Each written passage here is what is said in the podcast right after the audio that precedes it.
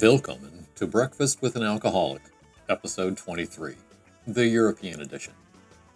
As you know, we talk about addiction, recovery, how we got sober, and how we stay sober, usually from the Upper East Side of New York.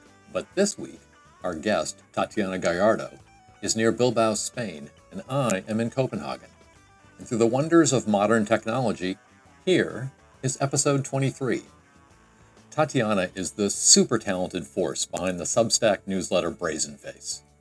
And to be clear, I'm the alcoholic at breakfast today. Tatiana is doing an astonishing thing. She bought a one way ticket to Europe and is living a year of facing her fears and sharing it publicly. And one of the fears she wanted to face was living a life without alcohol. Tatiana is committed to a year of living brazenly, and you are not going to want to miss hearing about it pour yourself a cup of coffee and join us. Tatiana, welcome to Breakfast with an Alcoholic. It is so great to have you here. Thank you so much. I'm excited to be here with you. Tell us a little bit about yourself. So, my name is Tatiana Gallardo. I'm a 24 year old writer, originally from New Jersey, born and raised. Um, and now I'm currently talking to you from near Bilbao, Spain, this small town by the beach called Getxo where I'm kind of doing this creative sabbatical adventure one way ticket to Europe, but focusing on my own writing, freelancing on the side um, adventure right now. And it's a big moment for me because this year I've left my job to become a freelancer. It's the year I've left alcohol to embark on my own life without alcohol journey and now I'm uh, alone on this like traveling adventure, not really knowing what's going to be next for me, and and really just like embracing every day as it comes. That is so fantastic. And the part that you left out was that you are the immensely talented creator of the Brazen Face newsletter on Substack which is one of my favorite things. You are an amazing writer and a super talented illustrator, and it, I look forward to every uh, issue when it comes out. Thank you so much. Your demographic, but I love it. Oh, everyone is welcome to read Brazen Face, and yes, I did. I think in the in me getting caught up with like the fact that here I am in this mist of travel, Brazen Face is part of it um, because the whole premise of what I'm doing on Substack, where I'm writing and illustrating, is where I decided for this year I wanted to face all my fears, which included quitting drinking, quitting stability, going after what I really want. Um, and I've been documenting it with my writing, my illustrations, my photography. And I started it not really knowing where it would lead me, which I feel like has been actually the theme of this year that I thought I, I went in thinking, okay, I know what I'm scared of, and I'm going to do it and do it publicly so I'm held accountable. And what I've found is that week by week, life throws curveballs at me where suddenly new fears arise and new plans either fall apart or take shape. And, and I'm just living them now in a, like a, a public, creative way and feeling really electrified by what I'm doing on Substack. So thank you. I think what you just said is one of the most beautiful things I've heard. Um, and and you just were talking like you didn't read that or anything. I listened to someone like you talk that way, and I, I think you can only talk that way when you have come to a spot in life where you finally are being authentic with yourself. I just think the way you described that was amazing. Oh, th- thank you. I mean, it's it's. It, I feel like it was a lot of years in the making for me to get to this moment of, of I, I suppose not living in the most authentic way of denying inner voices telling me what I wanted to be doing and what I felt like I should be doing and letting fear really keep me in the corner until now I feel like I'm I'm breaking free even though it is quite scary to be breaking free and still figuring it out. Like I don't feel like I have it all figured out yet you know? When you use the phrase breaking free like that doesn't necessarily imply that you know what's what's next right after that. Yeah, right, and that's yeah. the whole premise of Brazen Face of like, if this is the comfort zone, I am fully removed from it, not even seeing it. Like, I don't even remember what the comfort zone feels like anymore. you know. How did you come up with the name Brazen Face? Um, okay, well, another thing about me is part of what I do for a living, now freelance, but before at an agency, is I um, work with brands to do naming, copywriting, um, all things writing, and, and including you know language, including names. So naming is something like I approach very strategically. And when I knew I wanted to do this project, about a year of facing my fears, I was like, this is going to be the hardest naming brief I've ever had to deal with because it's my own. But as I like went through some generation and started playing around, a word just kept popping to me that I vividly recalled learning when I was 12 years old, which was brazen. and I remember sitting in my English classroom when the teacher was like breaking it down, bold without shame, and I was like, as if I could never freaking be brazen. To be to live shamelessly to live boldly, that just felt like something I could never embody. And I even remember like just like the way it's spelled, brazen with the Z, the B. There's like there's like there's energy to that word. That I was like, okay, a lot of people talk about putting on your brave face, but what if I really was about putting on my brazen face and being bold enough to go after scary things in front of the whole world? One of the things that I was thinking about is the connotation to the word is not good necessarily. Yeah. Right? You, you know, it, gets used in phrases. Brazen and, criminal. yeah, it was a brazen crime. And bold without shame.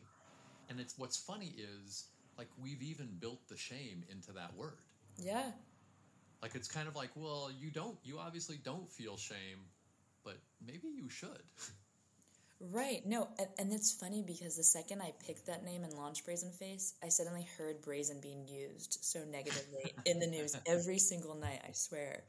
It was like a brazen thief that breaks it, like all this brazen energy, but when you when you break it down, being shameless and bold doesn't necessarily have to be a negative thing. No, no, it, I just I'm I'm really struck by that. You know, not not to turn this into an episode of wordplay, but it's just so funny that a word that is defined as being without shame has yeah. come to denote something shameful. I agree, and in a way, it's almost me now reclaiming this idea. Um, in part because I feel like I lived with so much shame. So many, I think everyone lives with shame and, and shame is what really stops people from being authentic and living as authentically as possible. I um, have had one instance where I truly believe that uh, God, my higher power, whatever whatever that is, spoke to me directly. It was of all places in the locker room at the Equinox on 85th Street, and I'm walking in one day and I hear this voice in my head saying, and this is what it says, and it says it in a voice that I've never used with myself: "Do the thing you don't know how to do." And that was it. Mm. Very businesslike. And I went over to the locker room, like, what the fuck does that mean? I, am writing that down now because so, that just gave me chills. Yeah. Do the thing you don't know how to do, which is like even hearing that makes my stomach turn. All of a sudden, things started popping up. And as I applied that as a filter, well, then uh, all of a sudden, like decisions got a lot easier. Where did it take you? well, this podcast, for one thing. But I was like, well, maybe I should do it. And I got some encouragement from the right people, which are, are of course, a collection of people who showed up in my life. There is no rational way to explain it. So, so talk a little bit about your relationship with alcohol. Um, I, I mean, and candidly, like with the title, speaking of the name Breakfast with an Alcoholic, hearing that at first, I was like, wait, but I'm not an alcoholic. Like you, you can't label me as such because I do not label myself as that. I don't even know what language to use, frankly, to call myself now. Um, in that, starting in May, at the end of May, I decided to stop drinking. In part as an experiment of, you know, I know I'm to be traveling soon. I know alcohol's not serving me. What if I just stop drinking? And as the days added up and I just felt a lot more clarity and confidence arise by not drinking, I was like, you know what, I'm just going to keep this going until I'm tempted to drink again. But thus far, it's been a little over three months. I just feel like I am not a drinker anymore. And I've, and even coming to the language of now, like when I'm out or when I'm meeting new people, and here in Europe, it's happened to me quite a bit where like waiters will be like, oh, what can I get you to drink? What, no wine? And I said, no, it's okay. I don't drink. Like, even just saying that has blown my mind as as someone that used to associate adventure, travel, young adulthood with sipping beer with my friends, cocktails, being quote unquote normal with like booze in my hand. Um, so now, so now to be here, where I don't think I, I don't, I don't think I was an alcoholic, or I am an alcoholic, and that like I haven't been in AA. But that said, I don't think I like I had a healthy relationship with alcohol. And to be clear, like breakfast with an alcoholic today, I, am I'm, I'm the alcoholic, so um, yeah. that's, that's and, completely cool with me. But wait, um, and we're not we're not having breakfast either. Oh, you didn't have to tell people that. Um, oh, sorry. Okay. Understanding, like, is this something that's a positive factor in my life? Like, that's pretty amazing that you can that you can look at it, you know, with that kind of of lens. Another huge impetus for me deciding to walk away from alcohol was I was doing this year long project about facing fear. And, you know, going in, my word of the year was courage. And I found myself in Argentina doing things that were scary, but also using liquid courage to do them. And that really gave me a lot of pause because I was like, to, you know, alcohol robs you of courage, yet so often we lean on it to give us that sense of brazen energy and that's why I was like, you know what, for the remainder of this year, what scares me most is the thought of being brazen without booze. Of actually having to rely on my inner courage to figure this all out. And that that to me was like, okay, for the rest of the year I'm not drinking. Do you know what the first definition of courage is? Kind of the no. archaic one? No, tell me. The nature of coming from the heart.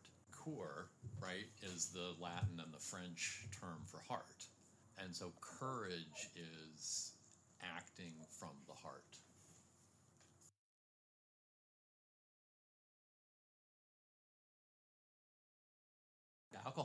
Robs you of courage is like a brilliant thing that you just said. It but it really does. Liquid courage is kind of celebrated. Yeah. Of like, oh wait guys, no, I need some liquid courage first, like haha. And I and I and I'm not I don't want to shame that but I see that like I used to be a part of that and and and you know relate to that message and I realized that that was not benefiting me in my life. No, no how could it?